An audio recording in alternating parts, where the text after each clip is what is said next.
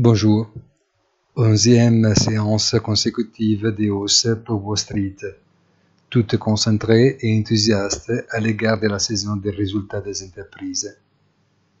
Aujourd'hui, c'est au tour de Microsoft et Alphabet, alias Google, parmi les champions de l'intelligence artificielle et les moteurs du marché haussier, tandis que demain, ce sera au tour de Meta Platforms, alias Facebook coïncidant avec les décisions de la Fed.